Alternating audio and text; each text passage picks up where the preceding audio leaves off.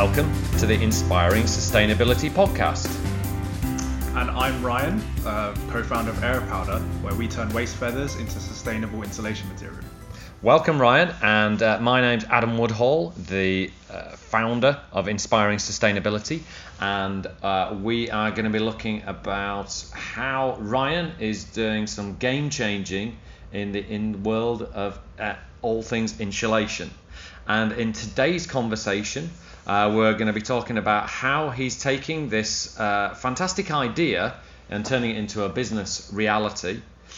Um, how he's uh, working to gain collaboration across businesses, and also how he's collaborating and looking to partner with nature. Uh, so I'm really looking forward to this conversation. And uh, Ryan, welcome.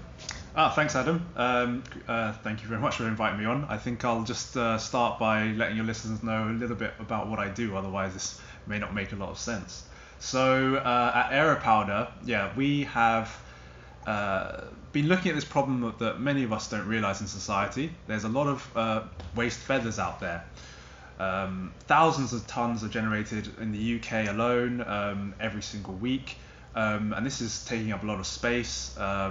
They can't really be disposed of in an easy manner. Um, people are sending them abroad to be turned into low grade animal feed and used. Uh, or uh, there's options of incineration, but that's not really environmentally friendly. So we have looked at this and said, surely feathers can do something better. Uh, our solution has been to turn uh, feathers into a sustainable insulation material. Um, this is uh, aimed at replacing some of the synthetics we have. Um, in that we're using, for example, like polystyrene. So we kind of don't want to use a cheesy pun, but uh, there are two birds with one stone here, um, and we are getting rid of the well, solving the problem of feather waste and uh, synthetic insulation all in one go.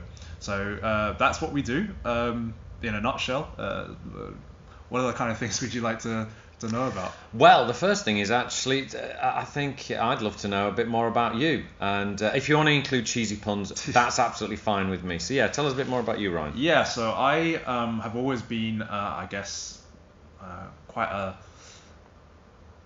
logically focused person, and that's kind of why I, I did uh, science at uh, university. I was a biologist. Um, I did that for a few years. I managed to do some really cool stuff like work with um, astronauts for my master's degree where we looked at space physiology. Um, and then I moved into, uh, uh, well, I was looking at air pollution in the lungs for my PhD, and that was a good four years of my life. Uh, uh it was. it was very interesting and very topical, but uh, this kind of opportunity fell in my lap of uh, this project on feathers as I was finishing my PhD, and that's what really kicked it off. I think um, a lot of my sort of mindset for moving towards a more sustainable uh, society and environment on, on a personal level does come from quite a rational sort of scientific basis. I've seen, you know, I, I get exposed to a lot of different things. Uh, I've looked at ecosystems for my undergrad. I've traveled around the world, and you'd really get an appreciation of what we have uh, what's here now, what won't be here in the future, and if we keep up certain trends. So I think that's part of a personal drive to uh, kind of do better in the world. Excellent. So, so yeah, tell me what inspired. So that that's the kind of context to Ryan. Yeah. Um, what got you started with AeroPowder itself? Sure. So that actually the idea to use the waste feathers came from my co-founder Elena. Um, she we became just uh, friends playing badminton actually by pure luck um, realized we went to the same university, and uh, over some conversations, uh, we, well, she was studying a master's degree to look at uh, waste in society and was looking at a lot of different uh, odd forms of waste that people don't really think of. And eventually, this path led her down to the feathers. Um, she wanted to apply for the Mayor of London's uh, Low Carbon Award. Uh, and I basically asked for my help in kind of polishing up some of the pitching, doing a few more scientific tests. Uh, so I kind of brought that to the table, and together we we won it, and um, that's what formed the company. Uh, we kind of had to form a company to take the prize money, to be honest. Uh, and then. Um, you know, since that day, it's about two years ago now. Uh, it's kind of snowballed since then, um, moving from you know initial concepts, refining the idea, talking to people, and, and just getting to where we are today.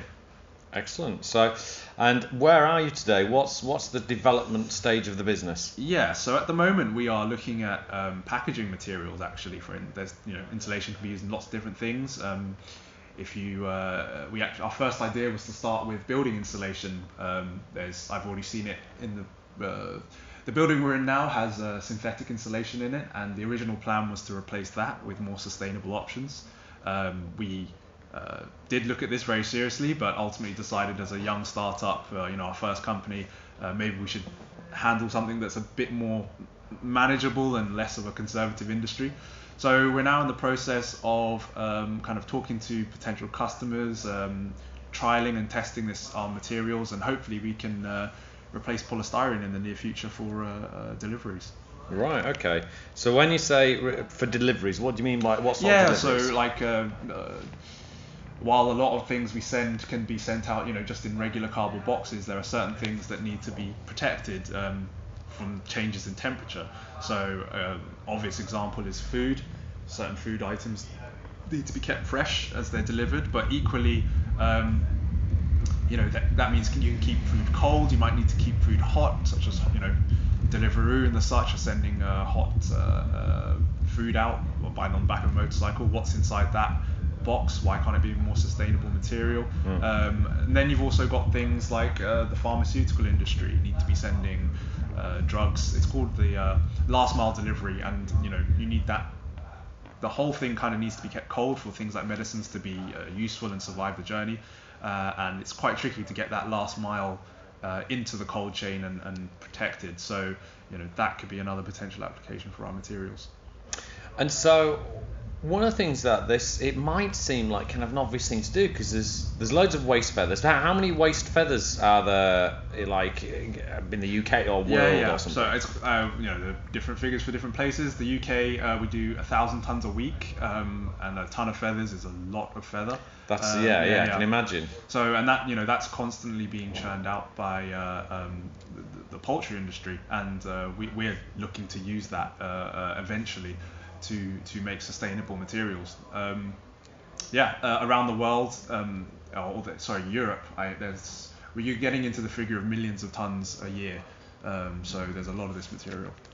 And so with it, uh, what's interesting to me is uh, just on the, looking at the full loop of the sustainability on it. Where is that going into landfill? What's happening to it now? Yeah, so at the moment, um, the majority of it, um, depending where you are, but the majority of it is going to uh, uh, basically, it's being turned into a low-grade animal feed. So you apply a lot of, you know, high temperature, high pressure. You cook it down, it becomes a protein powder that isn't even that good as a as a source of protein. Um, it has uh, therefore low nutritional value, low economic value. So uh, it, we can't even use it in the EU in this country due to laws on um, feeding uh, animals back to animals. Basically, Mm. uh, problems with mad cow disease we had obviously came from from that kind of uh, um, risk. So uh, it gets shipped out to the Far East Africa and areas where it can be used. So it's a commodity it becomes in the end. So what's interesting for me with this is that you're taking something where at the moment the waste product is being kind of it is being used, but uh, it's not at the value level that it is, and you're taking it into something where actually using its unique qualities uh, to benefit. Because yeah, tell me more a bit more about what are the unique qualities of feathers which are so good for uh, insulation. Yeah, there are um, different types of feathers, and the, the feathers we, you know, they're all slightly different in the structure and composition, uh, but ultimately they're made of keratin, a hollow fiber. Uh, it's very lightweight, um, and the way we process it and use it, you know, feathers are able to trap air. Uh, this means they're thermally insulating, um, and we kind of harness those properties to create a useful product. And you know, you, you can use feathers as is for certain applications. Other ones, you know, it's going to be too awkward to use them. So we're uh, reprocessing them into a form that's more manageable, more useful for you know these end applications.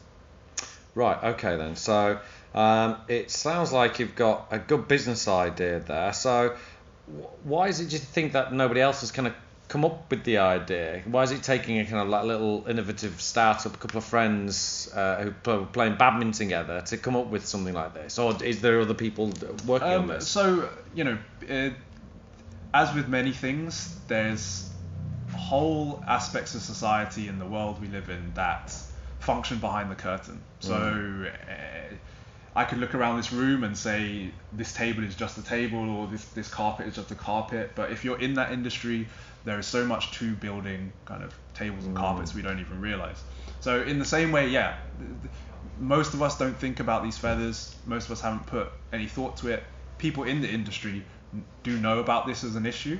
People have looked at um, kind of different ways they can either increase the nutritional value or different kind of projects um, to create more value out of these mm. feathers.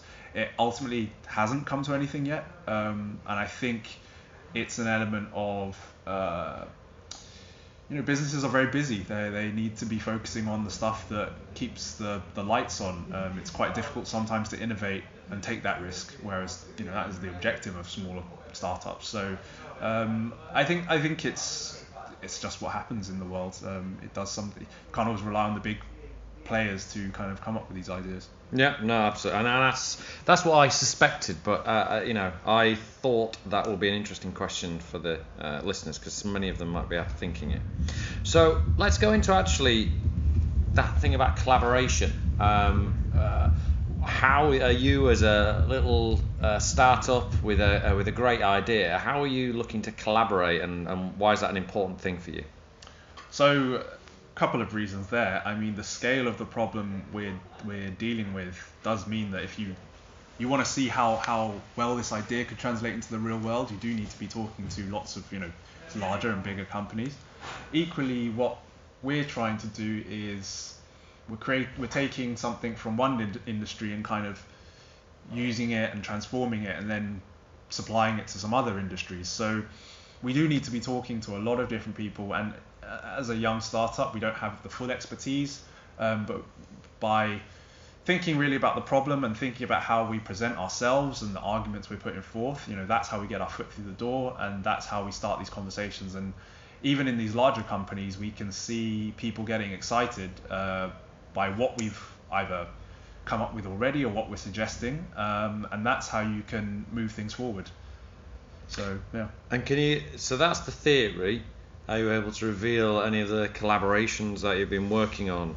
Um, so I, I will still talking to some of them and confirming some things, but definitely some major uh, players in the uh, poultry industry, which is very important for us. Mm. Um, we've also found, um, yeah, uh, um, manufacturers, for example. You know, we don't have the manufacturing capability, but we have partners across Europe that can help us produce this product. Um, again, leveraging their expertise as you know, they're not just like letting us loose to make whatever we want. They're giving guidance, and you know, that's very helpful. Um, and equally, um, you know, we've been talking, you know, your customers can be some of your greatest partners in a way, um, understanding their needs and wants. And you know, sometimes we talk to potential customers, and it's it's it's quite uh, what's the word for it, functional and business-like. Mm. And other times, you know, we want to create a great product for them, and they want to, you know, have better products to use.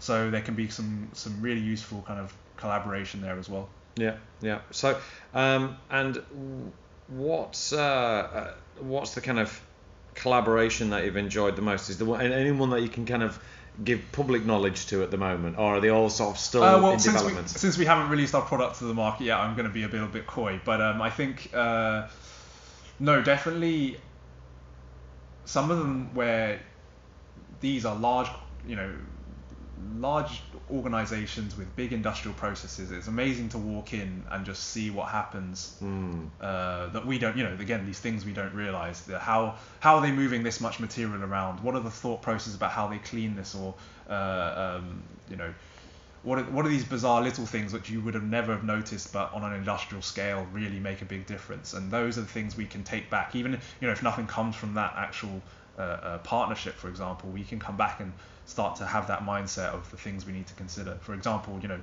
we're gearing up for a manufacturing run, and and it's it's it's almost funny that all the um, what the product is is almost not the tricky bit anymore. We, we know how to make that. It's uh, all the little bits about how do you get the product to people. What are the kind of what are the little bits and pieces um, that you need to consider to make sure it kind of all works at the end. That's the really interesting stuff, I think. So what's uh, yeah? Can you give us one like one of the kind of like little tricky challenges and and what's interesting? Yeah. One that you've kind of managed. You, you're you've either you're on the journey to fixing or you've fixed. Oh, okay. Um, I guess trying to think about an interesting example because I think I think of them so often, none of them seem interesting anymore. um, so I think tr- transport is always a massive consideration. Um, we are by inherently kind of shipping around quite voluminous material, Mm. uh, and we're looking at some different ways that we could kind of improve that. And we don't have a perfect solution. We've looked at like um, obviously you can compress bales down of material. We've been thinking of vacuum forming things, and I've had like a bags with a, a, honestly my vacuum hoover just attached to it to try and shrink the mass down.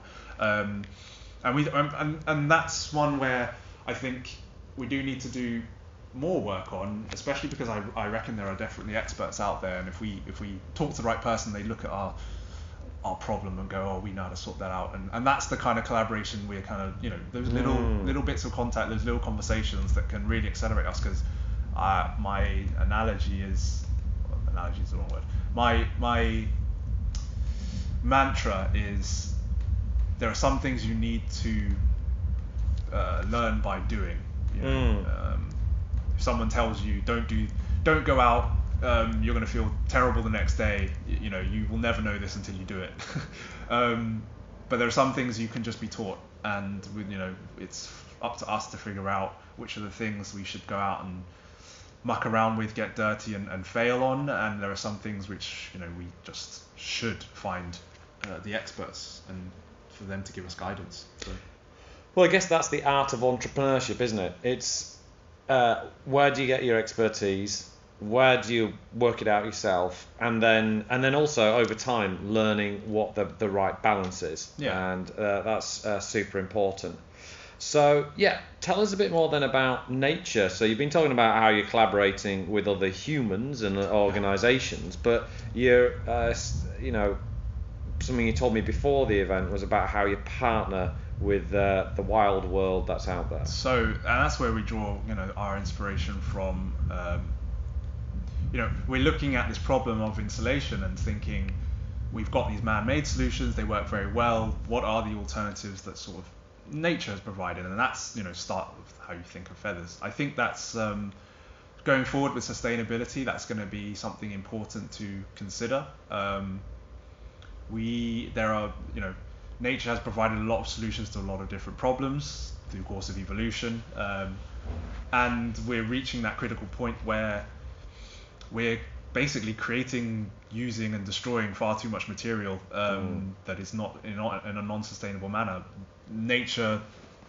by its nature is resource constrained and it's found very efficient ways of doing things. So I really think that's something we should be leaning into. It's not appropriate for everything, and it's not. It doesn't mean that to go out and and our you know doesn't mean that our plane should be in the shape of a bird. Mhm. It just means we should figure out the important parts, and you know that's what people have done. That's how people have designed, you know, very efficient uh, um, hull shapes by you know matching uh, dolphins or whales to see how they move through Mm. the water. Um, things like that decrease your fuel um, uh, decrease your fuel needs because you move more efficiently through the water. So those are all the type of things where um, I think we're, we're getting there. Not not everything's there just yet, but um, definitely there's more we need to learn from in terms of um, what nature has provided already. So yeah, because it's basically nature's been doing research and development for millions of years, Yeah. and so uh, it seems uh, churlish to ignore that. And uh, I think you give some lovely examples of obviously the dolphin and how it, it slides through the water so beautifully. And uh, certainly an, uh, another concept of uh, biomimicry, Yep. which is is that kind of what the type, type of sort of thing you're talking about? Exactly. Um, peop I think I, I think I saw recently there was I think there's some some uh, biomimicry. I think biomimicry event or awards, and, and the winners we were doing things like, and actually you know taking lots of different systems from different organisms or, or, or animals. Uh, and incorporating them into one sort of solution. So I try and remember exactly how this worked. I can't remember the name, so I apologize if for some reason they hear this. Hmm. But there was the winner was designing um, a system to I think basically provide water for agricultural type Hmm. developments, and they were harnessing, for example, the patterns that spiders have on their webs to collect the dew Mm. from the air, and then moving um, water around using uh, uh, other biological biologically inspired systems. In fact, the, the example I remember better didn't win, but um, it was a system to keep. Uh, uh, so it was a refrigeration system, so to keep things cool in it, with low energy and low cost. So inspired by things I think like coral, which can draw um, liquids passively through like kind of uh, Mhm. uh, uh, filters and such.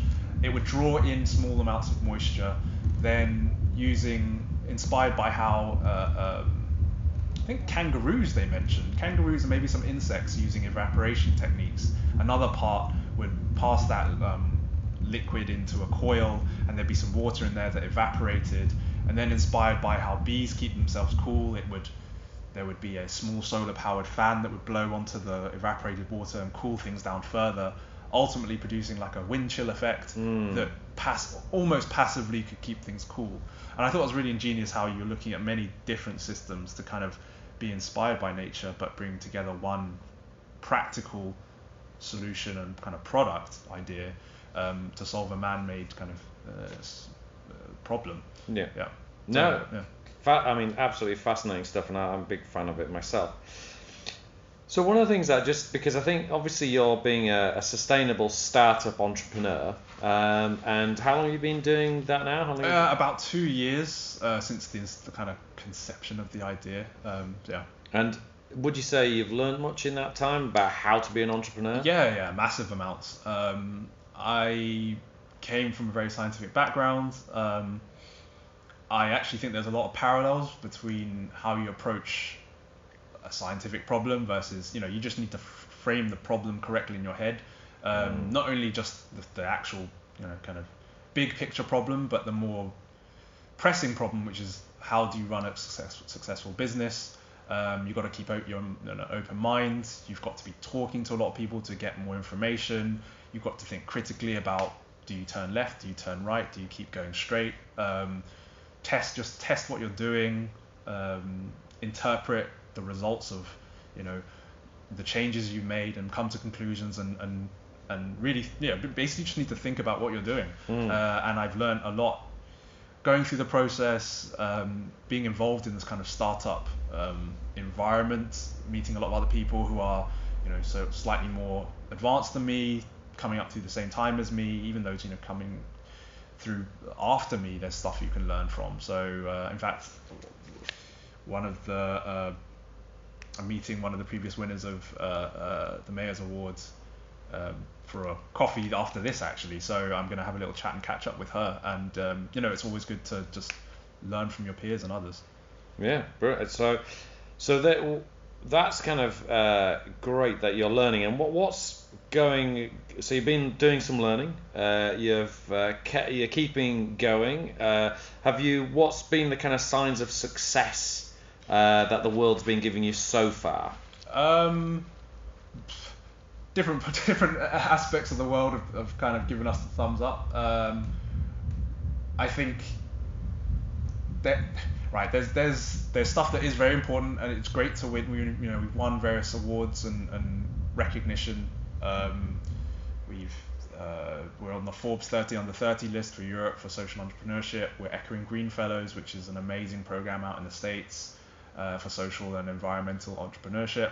Um, those things obviously have leave you with a really good buzz and a really Mm. good feel that you know other people recognize what you're doing, but the the main things are obviously when you know the product that you're making you know you see that first prototype or you, you hand it to a customer and you cross your fingers and the trial goes well like those are the things you know, we would we'd obviously like all those things to happen, but if it was just those things, those would, would be the things that make us, you know, have the most feel good factor inside. Um, so you know, hopefully both those things continue.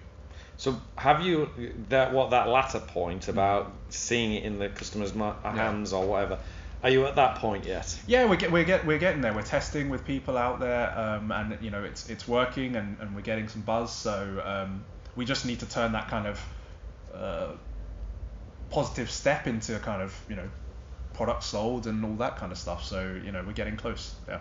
So how uh, how far away do you think you're going to be to have some kind of products that uh, uh, can be sold rather than being tested? Yeah, I think we are months away. Uh, mm. Is what I'm hoping. So hopefully soon we'll be able to see. Um, we'll have a big unveiling and all that kind of stuff. Um, uh, we just want to make sure it's all working and nothing's on fire in inverted commas uh, before. Uh, luckily, we don't do kind of hardware, so we've got no batteries. I know I've got a battery guy who's always worried about uh, fires, but um, no, it, it should all work fine and um, you know we're really looking forward to it. The next few months are going to be very very exciting.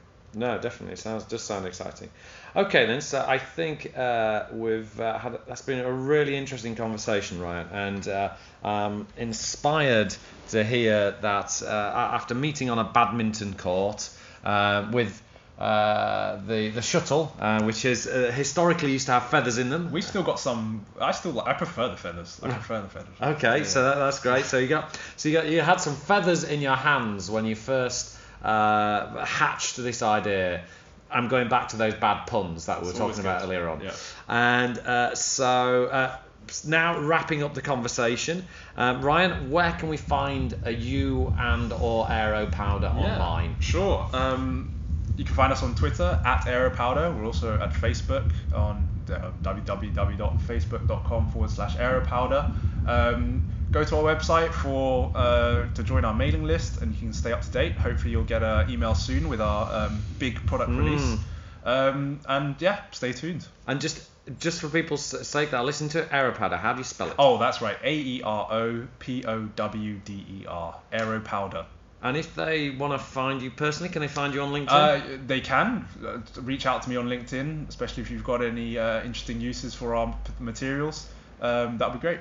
Yeah. So is that is that if you've got one ask that you'd like, what is what is that the main ask that you'd love to to find out at the moment? Oh, people? you know, yeah, we're always interested in anyone who you know if they want to use sustainable insulation, and you know, it's not strictly just for deliveries. We're very open, still exploring other options.